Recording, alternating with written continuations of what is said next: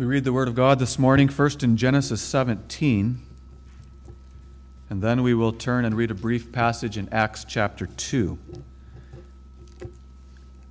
And these two passages will demonstrate that the truth that will be preached this morning was not only an Old Testament truth, but also a New Testament truth.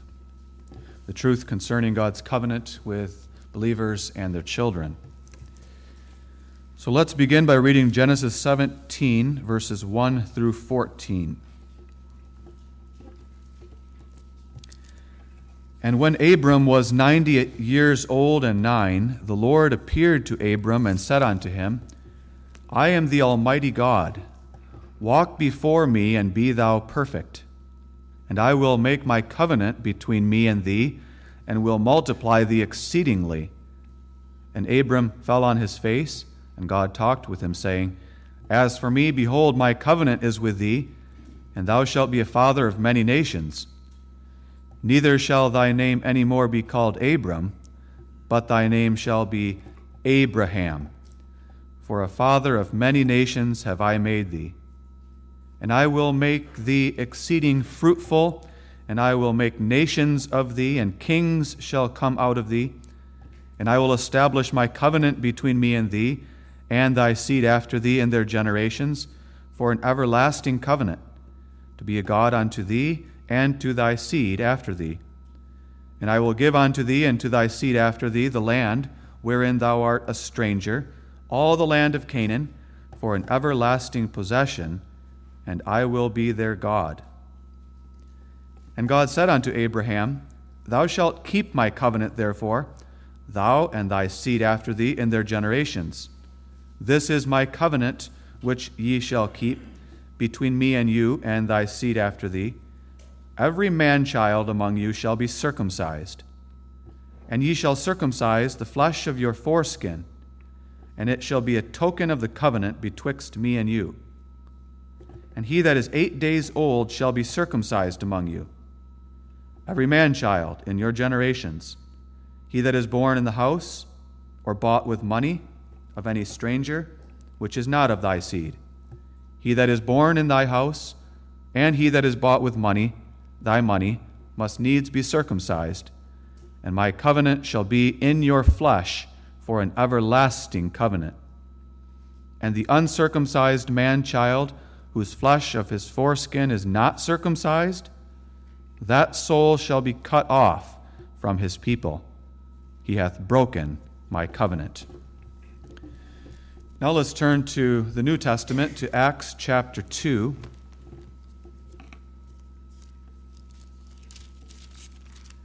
To the day of Pentecost, the sermon of the Apostle Peter in Jerusalem,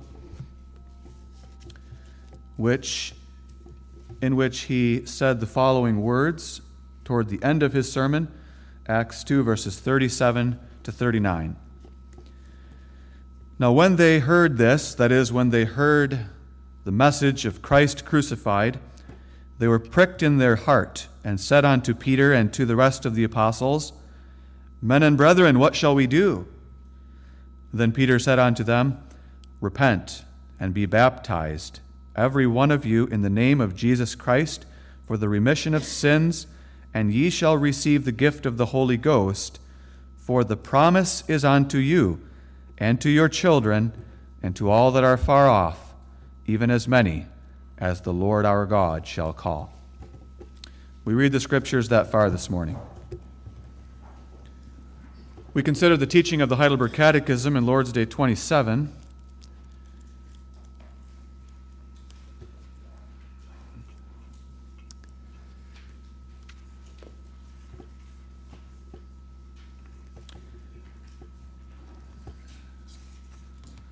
We already considered the meaning of holy baptism a few weeks ago in Lord's Day 26.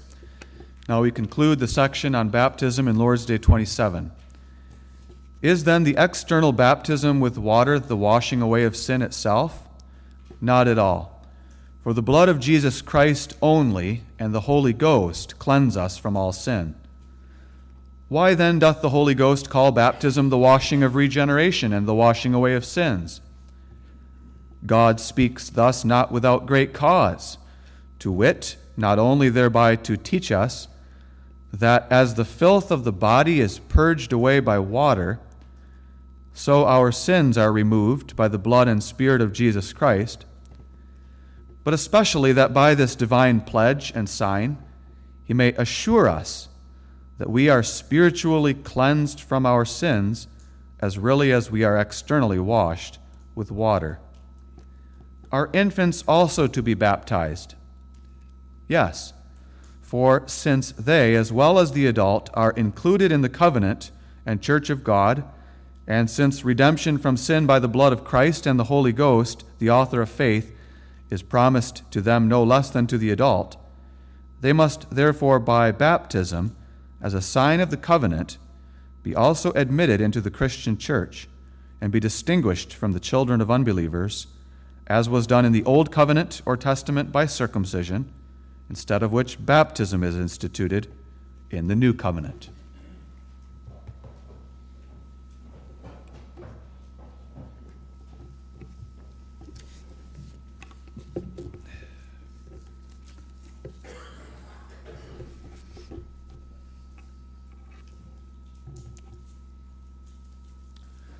Beloved in the Lord Jesus Christ, when Christian fathers and mothers bring children into this world, they ought to bring their children to be baptized. And they ought also to know why they do that. Of course, there are many parents all around us, here in our town, here in our community, that bring children into this world, but they do not bring them to be baptized. And the reason is because they are unbelievers, they are not Christians.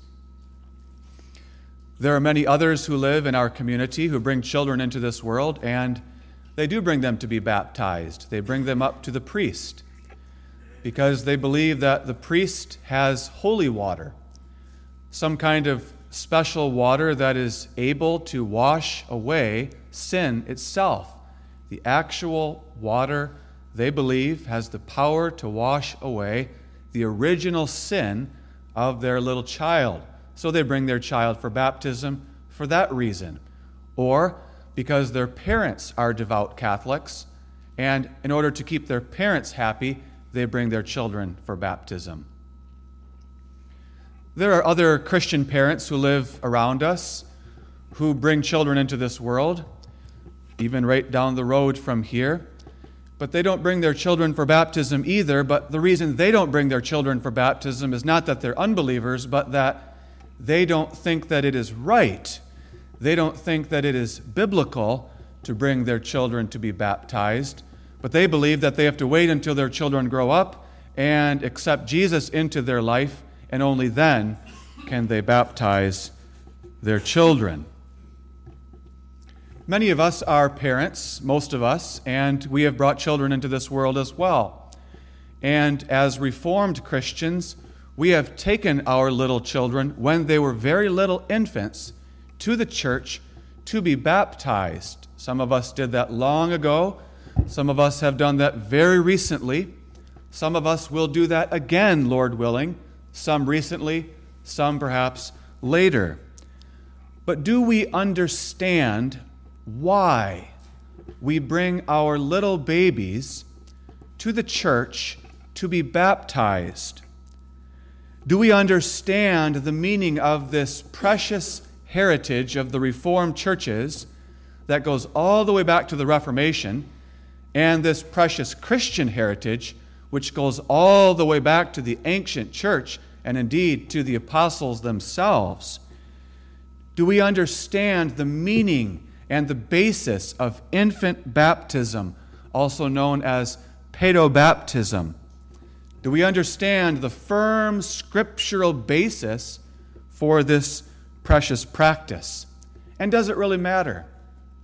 Does it matter, really, after all, if we bring our children for baptism or if we bring them for dedication? There are many Reformed churches today who are giving up infant baptism in favor of infant dedication. Instead of applying the sacrament of the washing away of sins to their children, they simply bring their children to the church and dedicate them. Meaning, I suppose, that they dedicate their children to God in the hopes that someday they will become Christians and will be able to be baptized. Does it make a difference if we baptize our infants or if we wait till they are making confession of faith before they get baptized? Does it matter, in other words, if we are Reformed or Baptist or even Catholic? Does it make a difference what church we are a member of? It does make a difference. It does matter. It's a very important subject, and we need to understand why it is that we bring our infants for baptism. So I call your attention this morning to the doctrine of infant baptism. Notice, first of all, the biblical basis of it. Secondly, the rich sacrament. And finally, the practical implications. The question that the Catechism asks us in this Lord's Day is Are infants to be baptized? That's a question that was asked hundreds of years ago to Reformed believers, Reformed catechumens, and it's a question that is still asked to us today. It's a question that is asked to you and to me today. And the answer that the Catechism gives us is yes, they are to be baptized. And then the Catechism goes on to give the explanation for that. But the Baptists are going to immediately ask us, how can that be? How can you say that? How can you answer that question with a yes? How can you bring your little children, your infant children, to the church to be baptized when the Lord Jesus Christ commanded in the institution of baptism that the apostles must first teach the gospel, and only those who believe the gospel may be baptized in the name of the Father, Son, and Holy Spirit. So, if it's the case that there must first be a preaching and teaching of the gospel, there must first be faith, and then baptism, then how can you reform people say that your children are to be baptized? When your children don't even understand the difference from their right hand and their left hand, much less do they understand the meaning of baptism and the significance of baptism as the washing away of their sins through the wonder of the cross of Christ. If your children cannot understand that, then how can you say that they ought to be baptized? Well, what is your answer? What is your defense of bringing your children, your babies, to be baptized? The answer is not merely that there are a few texts in the New Testament that show us that the apostles baptized believers and their families. There are a number of texts like that in the book of Acts and in 1 Corinthians, which indicate that the apostles baptized believers, such as Cornelius, such as Lydia, such as the Philippian jailer, but the apostles also baptized their household, their family, everyone who was a member of their house. So that it is an easy and logical conclusion to say that well, then they must have also baptized children, even though it doesn't specifically say there were children in those families. A normal family would have children. And if the apostles baptized those believers and their whole family, then it's a very logical conclusion to say they must have also baptized their children. But that's not the only answer to the question why ought our children to be baptized? The answer to that question has to be found in the truth of the everlasting covenant of grace, a truth which was revealed by God throughout the whole of the Scriptures, so that this truth of the everlasting covenant of grace runs like a golden thread through all of the Holy Scriptures from Genesis to Revelation. It begins in the Old Testament already, in the book of Genesis, which we read this morning, in which God reveals that He establishes His covenant with men. And that covenant which He establishes is a relationship. a relationship that he establishes with people so that he becomes their God and they become his people. It's a relationship in which he loves them and he walks with them, he watches over them, he cares for them, he provides for them, he protects them. He is their God, they are his people. He is their father and they are his children. And as a father loves his children and watches over them and provides for them, and he walks with them and talks with them in sweet fellowship in the home, so is the covenant of grace a relationship of fellowship and friendship between God and his people. And in that relationship, God draws his people to himself, into his arms, so that we begin to love him. We begin to walk with him and talk with him, and we put our trust in him. This is the covenant. And God first began to establish his covenant with human beings at the very beginning of history.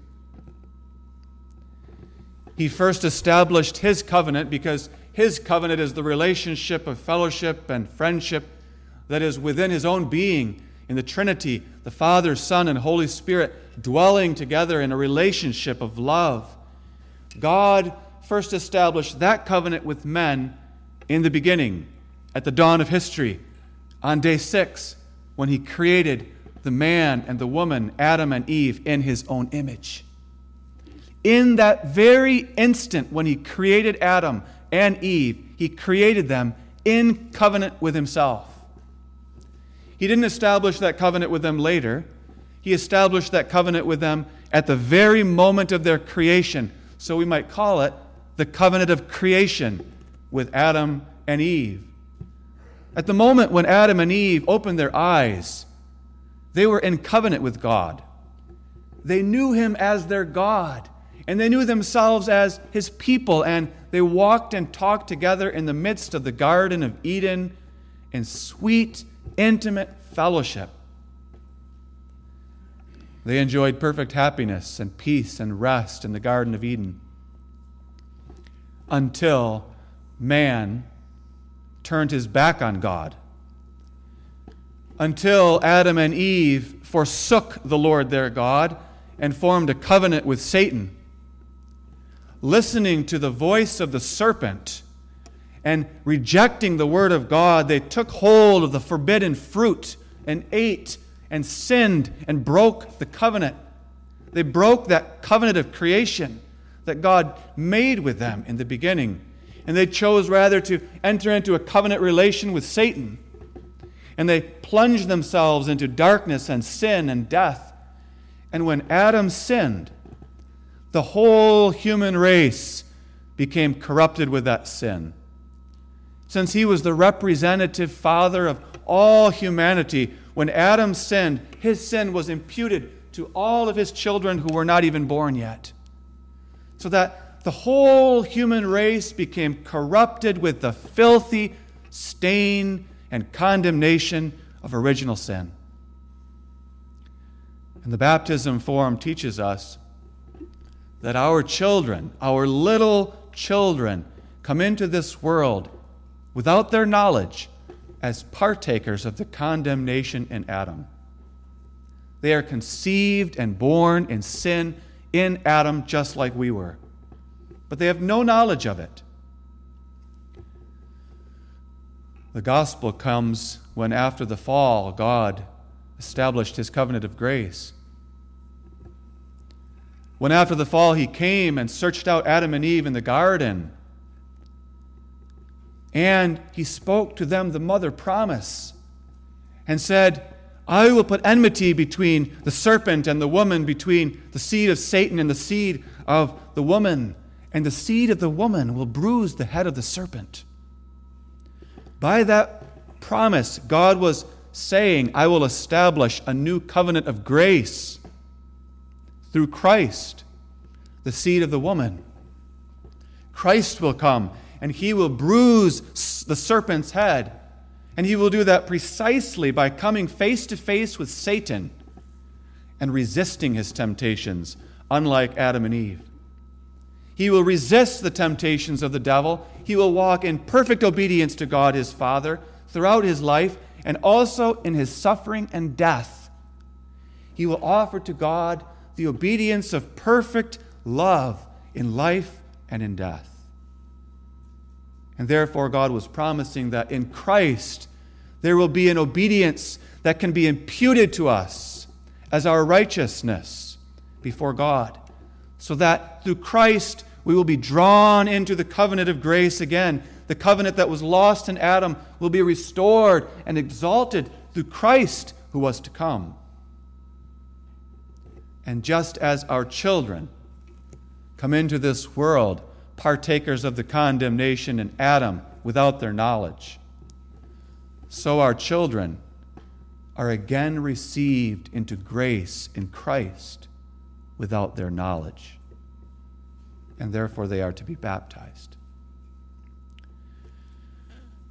But the objection that immediately comes is how can you say that? How can you say that your children are again received unto grace in Christ? We agree with you that our children are conceived and born in sin. They're partakers of the condemnation in Adam. They're fallen. They need to be saved. But how can you say that your children are also received again into the covenant of grace without their knowledge? And the answer to that question is found throughout the scriptures in the truth that God establishes this everlasting covenant of grace with believers and their children. God established his covenant with believing Noah and his family at the time of the flood. God established his covenant with Noah and said, I will be your God and you will be my people. But not just with Noah. God never establishes his covenant individualistically. He doesn't ever just choose one here and another there and another there to put this random assortment of people together but he established his covenant with Noah and his family his wife, his three sons, their wives. And he gathered them all into the ark so that when he poured out the flood on the whole earth, that flood baptized Noah and his family, Noah and his children in the ark. The flood was a baptism of the world to wash away the filth of the world. And those waters of baptism poured down upon the ark. and God baptized Noah and his seed in the ark. He brought them out of that old, filthy, and corrupt world through baptism into the new and glorious world. And they stepped out of the ark into that world. And God said to Noah, Behold, I establish my covenant with you and your seed after you. But maybe the objection then comes well, yes, but the children of Noah were already adults by that time. Shem, Ham, and Japheth were already adults when God established his covenant with them there. So, how can you use that as a basis for infant baptism? Well, you have to keep going further. You have to look at the whole sweep of Scripture and you have to go from Noah to Abraham, as we read this morning, and see that God made even clearer in the days of Abraham that he establishes the covenant of grace with believers and their children as children. As children. God came to Abraham and appeared to him and said, I am the Almighty God. Walk before me and be perfect, Abraham. I love you, Abraham. You're my son. I've chosen you. I establish my covenant with you. And I change your name from Abram to Abraham. Because you're not just a great father, but you're going to be a, a great father of nations. And I'm going to establish my covenant through you with all the nations of the world, with believers in all nations of the world. And then this. And I establish my covenant between me and thee and thy seed after thee in their generations for an everlasting covenant. To be a God unto you, Abraham, and to your seed after you in their generations. By that promise, God was revealing his plan of salvation that he would establish his covenant of grace with believers and their children, believers and their families, and that he would continue that from generation to generation to generation. He would establish his covenant with the children of believers, not when they grow up and become old enough to understand the meaning of circumcision, but when they are already eight days old, when they're only eight days old, as little infant children who cannot discern their right hand from their left. That's what God was promising to be a God unto Abraham and to his children. Abraham was 99 years old. Isaac was not even born yet. Maybe you can say about Noah that God established his covenant with him when his children had already grown up. But you can't say that about Abraham and Isaac. God established his covenant and made his promise to Abraham before Isaac was even born. And said, I will be a God unto you and to the children I'm going to bring forth from you and Sarah. When God said he would be a God unto Abraham and his seed, that word seed is very important because it refers not only to his children, but ultimately to his greatest child, who would be Christ.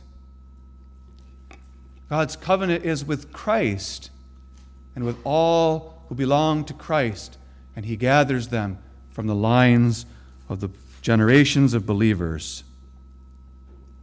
And so we ought not to be surprised then when Christ came into the world and these mothers and fathers were pressing around him as he was teaching. And they were bringing their little children, holding their little toddlers by the hands, and trying to get close to Jesus. And these mothers were carrying their babies, trying to get close to Jesus because they wanted him to touch their babies and their toddlers and their school aged children and their teenage children and bless them. But the disciples said, No, no, no, no. The Lord has no time for these children. He's very busy, he's teaching. And the Lord said to his disciples, Suffer the little children to come unto me, and forbid them not, for of such is the kingdom of God. And if someone tries to argue that those little children must have been old enough to know who Jesus was and to run into his arms, that's simply not true. Matthew, Mark, and Luke all record that story. And if you look at Luke 18, verse 15, there it specifically says that some of them were bringing infants to Jesus. There may have been older children, there may have been toddlers who were able to walk and talk a little bit, but there were also infants. Mothers carrying their babies to Jesus so that he would bless them. And Jesus said, Bring them to me because the kingdom of God is made up of such. And after Jesus died and rose and went into heaven, poured out his Spirit, Peter stood up on Pentecost, which we read in Acts 2. And after preaching the gospel of Christ crucified and risen, and rebuking them for their sin of crucifying the Messiah, and they cried out, Men, what shall we do? Peter said, Repent and be baptized, every one of you, in the name of Jesus Christ for the remission of sins, for the promise is unto you, believers. Not to all of you, but to you who believe and repent. The promise is unto you and to your children and to all who are far off, even as many as the Lord our God shall call. That's what he said. And by that, God inspired Peter to reveal that his plan in the new covenant is the same as in the old covenant, that he will establish his covenant with believers and their seed and their generations. The difference in the new covenant, as we will see, is that now it broadens out from Israel into all the nations. Nevertheless, God still establishes his covenant in the lines of continuing generations. That doesn't mean that God establishes his covenant with every single child of believers. It doesn't mean that every single one of our children simply because they are our children and they get baptized, that means they're in the covenant. Both in the Old Testament and in the New Testament, there are sometimes children of believers like an Esau, who, though they are born to believers and they receive the sign of the covenant, they're not really in the covenant, and they show themselves eventually to be ungodly and unbelievers. Nevertheless, God's plan and His promise is to establish His covenant with us and our children already when they are children, little babes. And that's the basis for the doctrine, the practice of infant baptism.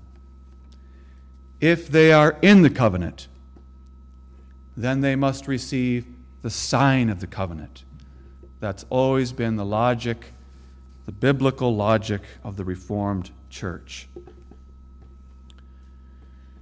Because the children of believers are in the covenant of grace, God wills that they be given the sign of the covenant, the rich sacrament. God revealed this, first of all, in the Old Testament to Abraham. In his covenant with Noah, he didn't yet give the sign of circumcision, he gave the sign of the rainbow. He put the rainbow in the sky as a token of the covenant. And that revealed that his covenant is not to be viewed so narrowly as it's just us and our children. The covenant is a universal and broad and beautiful universe encompassing reality. God's covenant is with all creation, with all living things, and the rainbow is a token of the covenant in that sense. But to Noah, uh, to Abraham, he gave the sign of circumcision. In Genesis 17, when he expressed that covenant promise to Abraham when he was 99 years old, he commanded Abraham to take the token of the covenant in his own flesh, the sign of circumcision, which, as you know, involved the cutting away and the casting away of the flesh of the foreskin as a sign and seal of the cutting and casting away of their sins through the shedding of blood, the painful shedding of blood, which pointed forward to the much more painful shedding of blood of the coming Christ, who would lay down his life on the cross for our sins. Circumcision was a sign and seal of that marvelous reality the painful cutting, removing of our sins through the blood of Christ, which he would shed on the cross. And so Abraham, 99 year old believer, took to himself that sign of circumcision. And he was built up in his faith as it pointed him to the cross of Christ. But Abraham would then bring forth children he would bring forth a son with Sarah, his wife, in their old age, a wonder child, Isaac, and they would bring forth that child. Abraham would conceive and beget that child, mind you, with the very organ of his body which bore the token of the covenant. The very organ of his body, of his flesh, which had received the cutting away the shedding of blood that symbolized and sealed the removal of his sins through the blood of Christ. With that, he would conceive and bring forth a son. The uncircumcised children were not to be considered to be in the covenant. The children who were born of uncircumcised fathers were not to be considered in the covenant. The Philistines who were uncircumcised, the Ammonites who were uncircumcised, the Egyptians. Uncircumcised fathers who brought forth uncircumcised children were not in the covenant. They did not possess the sign and seal of the removal of their sins by the blood of Christ. But when a circumcised father conceived with his wife a child with the very organ that was circumcised, it was a sign and seal that that child too will receive the cutting and removal of his dreadful sins through Christ Jesus who was to come. But then, the man children, the male babies that were born, such as Isaac, they were also to be circumcised when they were only eight days old. That little baby who had no conception of what was happening to him, who was not able to discern what was happening to him, who had no idea of the physical act, much less the spiritual significance, was to receive the sign of the covenant. And that sign was to be that this little one is already in the covenant. How? Through the cutting away and casting away of his sins through Christ who is to come. And then, since that little baby boy would grow up as a circumcised person and eventually become a father himself, that circumcision was also a sign that God would continue his covenant with his children, and then with his children, and his children after him, generation after generation. The sign of circumcision pointed to that truth that God establishes his covenant with believers and their children in their generations. What has changed in the New Testament? Some things have changed and some things have not changed. In the Reformed Church and in Reformed theology, we teach and believe the unity of the two Testaments. We don't agree with dispensationalism, to which many Baptists hold, which cuts up the history of Scripture into all of these unique, different dispensations and destroys the unity of salvation history the Reformed have always taught the unity of the two testaments, the unity of the two covenants. There is continuity. There is one church, Old Testament and New Testament. But there are differences between the two testaments. The Lord Jesus Christ, when he instituted baptism, was also giving the Great Commission to his, to his apostles, excuse me. he was commanding them to go out into the world and preach the gospel into all nations and to baptize those who believe in Jesus Christ.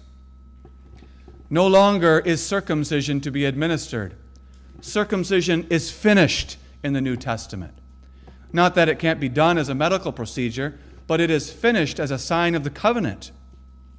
It is no longer it no longer has any spiritual significance to be circumcised. And the New Testament emphasizes that. The Apostle Paul teaches that in Christ Jesus, neither circumcision availeth anything, nor uncircumcision, but a new creature. It doesn't matter if you're Jew or Gentile, circumcised or uncircumcised, that makes no difference because circumcision is no more. And it is no more because Jesus Christ who was himself uh, circumcised on the eighth day, fulfilled circumcision through his death on the cross. Circumcision was the cutting and casting away of sin by painful, bloody activity. Christ, through his painful, bloody sacrifice on the cross, cut away the sins of all his people once and for all and cast them away forever. And that's how he fulfilled circumcision. In like manner, he fulfilled the Old Testament Passover feast, in which there was also shedding of blood. There was the slitting of the throat of the lamb. And he, as the Lamb of God, was slain on the cross. His blood was shed, so that Passover is replaced with the Lord's Supper. Circumcision is replaced with baptism. No more blood needs to be shed because he shed his blood once and for all on the cross. Therefore, now baptism is the sign and seal of the covenant of grace. Not blood, but water, which is applied to the individual as a sign and seal of the washing away of all their sins by the blood and spirit of Christ. And notice then the continuity too. Circumcision and baptism pointed to the same thing. Circumcision points to the cutting away and removal of our sins. Baptism points to the washing away of all our sins. Same thing. So Jesus instituted baptism at the Great Commission.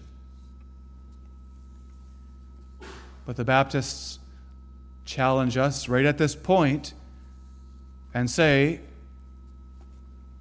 but he only commanded us to baptize believers, not their children. Why did Jesus not mention children in the Great Commission and the institution of baptism? Matthew 28 and Mark 16. Because this was the turning point of the two covenants. This was the point where God was opening up the covenant to the nations so that they would flow into the church. And the emphasis, therefore, was placed on the commission to preach in the nations. And therefore, necessarily, the emphasis was placed on adults. It was placed on those who are old enough to hear, to understand, and to believe the gospel. And since they are in the heathen world of darkness, it's not the children that we would preach to first, but the adults. Nevertheless, just as in the Old Testament, so in the New, God's plan was to establish his covenant with those adult believers and their children. That, by the way, is one of the differences between Arminian missions and Reformed missions. Arminian missions tries to go out and get as many individuals as possible to make a decision for Christ. Reformed missions preaches the gospel to all in the hope that adult heathens will become believers and that their children and their family will then also be brought into the church. Reformed missions aims at the whole family and the continuation of the covenant then with their generations after them. That's a very important point in the whole matter of missions. But the Apostle Peter makes it exceedingly plain at the very dawn of the New Testament, the very dawn of the Great Commission, when he's preaching the gospel to Jews and proselytes from every nation under heaven in Jerusalem, and he says to them, The promise is unto you, you who believe, and to your children. And therefore, if the promise is for them, then so is the sign. If the promise of the outpouring of the Spirit, the Spirit of the covenant, is not only for those adults, but also for their children, then the sign of that covenant is also for them, and they must be baptized. And when you understand all of that, and when you keep all of that before your eyes and your mind, and then you look at the New Testament again, and you see the apostles baptizing Cornelius and Lydia and the Philippian jailer and others, and their house, then you're much less inclined to argue, yeah, but you can't prove that there are children in that house. That's true. But you're much more inclined to say, a normal house has children. And he baptized the head of the house and everyone in the house. And therefore, the scriptures are teaching us to baptize also our children. Now, I want to add this point of clarification. The reason then that we baptize our children is not the same as why the Roman Catholics baptized their children. When I was in the Philippines, it's a Roman Catholic country, and most of the Christian missionaries who came into the country in the last century were not Reformed. They're Pentecostals, they're Baptists, and so on. So they were not teaching what I've just taught this morning. They were only baptizing adults. So many of the Protestant Christians in the Philippines, when they would hear of us baptizing our children, they would take offense at that because they associate that with Roman Catholicism. We have to make a clear distinction between why Rome baptizes infants and why we do. Why, does, why do some in our community take their children up to the priest to baptize their little ones? I heard a member of that Catholic Church explain it to me in her own words. The Catholic belief is that our children have original sin, and the holy water of the priest can wash that sin away. That's their belief. The Catechism here in the same Lord's Day says no. The water of baptism does not wash away sin. Only the blood and spirit of Jesus Christ have the power to wash away sin. But we baptize as a sign and seal, as a, a teaching and assuring sacrament to believers and their seed. That just as you see that water applied to the head of your little one or to your own head, if you did get baptized as an adult, just as you see that water, God is teaching you, He has washed away all your sins and the sins of your children. And He assures you and pledges to you that promise. That is meant to uplift us, to comfort us, to build up our faith. My sins are really washed away. And as for our little children, we baptize them, the Catechism says, because thereby we admit them to the Christian church and distinguish them from the children of unbelievers. I said in the introduction, too, there are many people all around us who don't bother to bring their children for baptism. They bring children into the world, they don't baptize them. I'm not talking about the Baptists now, who have religious, theological reasons for that. I'm talking about the many unbelievers. So that there are children running around who aren't baptized because their parents are unbelievers. Why do we baptize our children? Catechism says, because by that we distinguish them from the children of unbelievers. These are children of the church. These are children of believers, children of God. Finally, the practical implications. Practical implications are deep and broad and wide when it comes to parenting and raising our children. You might think that if it was just a matter of this doctrine or that doctrine, that it wouldn't have a whole lot of impact on our actual life in the home. But it does. It has a big impact. There are many Christians who do not consider their children to be Christians who do not consider their children to be believers. They don't consider their children to be in the kingdom of God. They don't consider them to be born again. And therefore, they consider their children to be still lost in darkness and condemned in Adam. And so they raise their children accordingly. Some have even gone so far as to say that children, even the children of believers, are to be considered as little vipers. They're little snakes because they are still the children of the serpent. They're still the children of Satan. So we ought to consider them and view them as unregenerated. And therefore, if that's the case, then the task of parenting is to try to lead our children into the kingdom because we still consider them outsiders. We consider our children to be like our own personal mission field. And our task as parents is to urge them and lead them and bring them into the kingdom because they're not in yet. And so some parents might take the approach of trying to frighten their children into the kingdom. They might remind them constantly that, don't forget, God is a consuming fire. Scripture says that and God will destroy sinners who are outside of Christ. Flee from the wrath to come, flee to Christ, and constantly bring that message to their children. You need to flee, flee into the kingdom. You need to make a decision. You need to accept Jesus and be born again. Or other parents might take a softer approach and try to allure their children into the kingdom. They might try to lay it on heavy, the glories of heaven and the kingdom and salvation, but then emphasize to their children that they need to be born again before they can have the hope of inheriting those riches. They have to be born again. You have to accept Jesus. You have to let him into your life.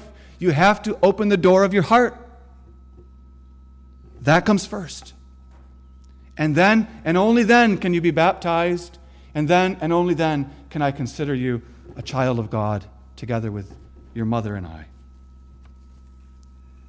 And so that's the kind of environment that many children are raised in who are not considered children of the covenant and who are not baptized. Some children are even raised in that kind of an environment when they are baptized because there are some reformed people who, out of force of habit and custom, still bring their children for baptism as infants, yet they take more of a Baptistic view of their children when they actually raise them.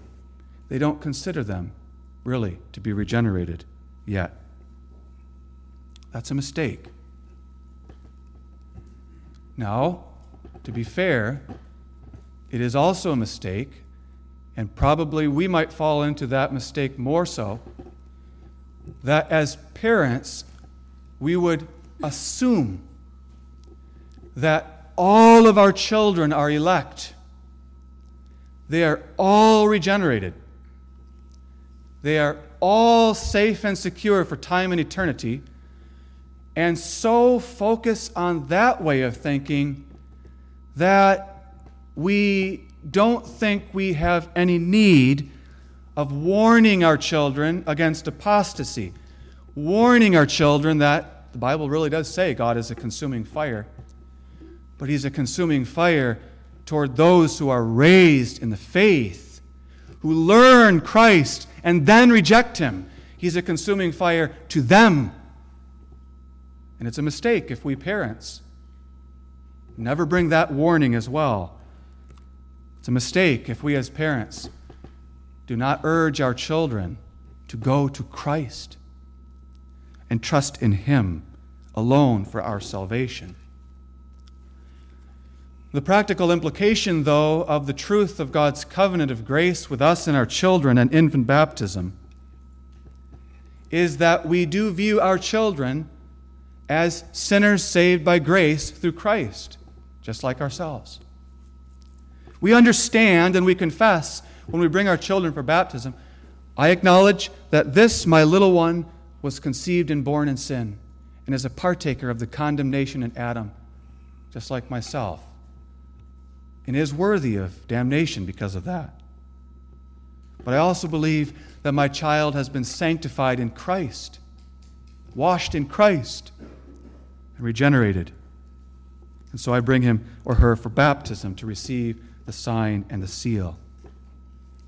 That does not mean that we assume they are all elect, but it means that because of the promise of God to establish his covenant with us and our children in our generations, because of the promise, not an assumption, but a promise, the promise of God. On that basis, we bring them for baptism and we raise them up as children of God.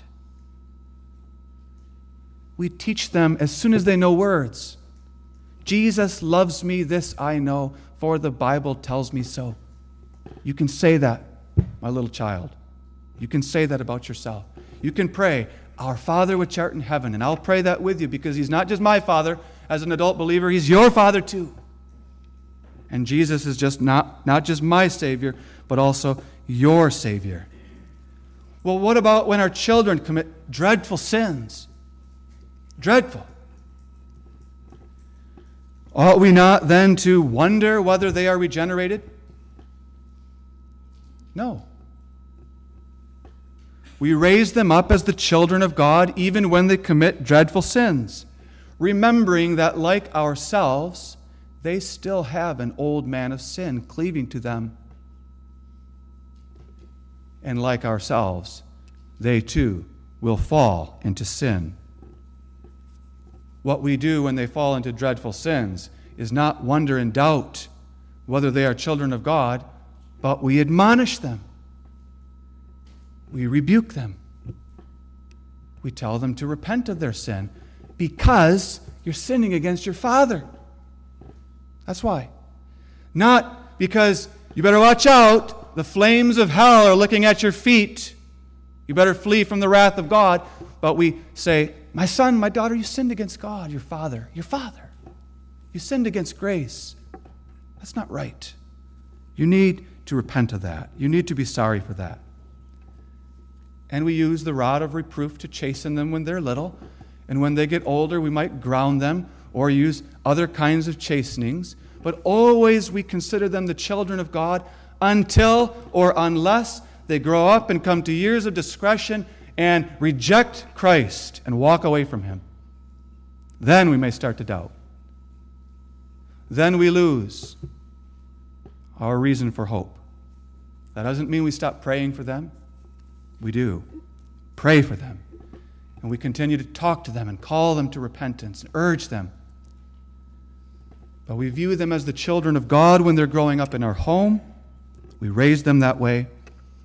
And when they do apologize and say they're sorry, then we model to them the forgiveness that God has shown to us. I forgive you. God forgives you. Now, let's do better. Let's live a grateful life for all the mercies of God to us in Jesus. That's how we raise our children when we consider them the children of God. We raise them to walk in joyful, thankful obedience because we consider them saved by grace in Christ, like ourselves. Therefore, they need to learn to live a thankful life as the children of God. What a blessing and what an honor it is, then, to raise the children of the covenant, to raise them in the fear and the nurture of the Lord, to point them to Christ, and to teach them to live a thankful life. May God grant us the strength to do it. Amen. Our gracious Heavenly Father, we thank Thee for Thy covenant promises and that rich sacrament of grace to us and our children. And though we know, Father, it may not be thy good pleasure to save all of our children, nevertheless, we give thanks and praise to thee for that promise to save our children. And we pray that we would raise them up in the nurture and admonition of the Lord, that we would be faithful as parents to point them to sin and grace, to point them to Christ as their Lord. And grant, Father, that these children might grow up and come to love Thee and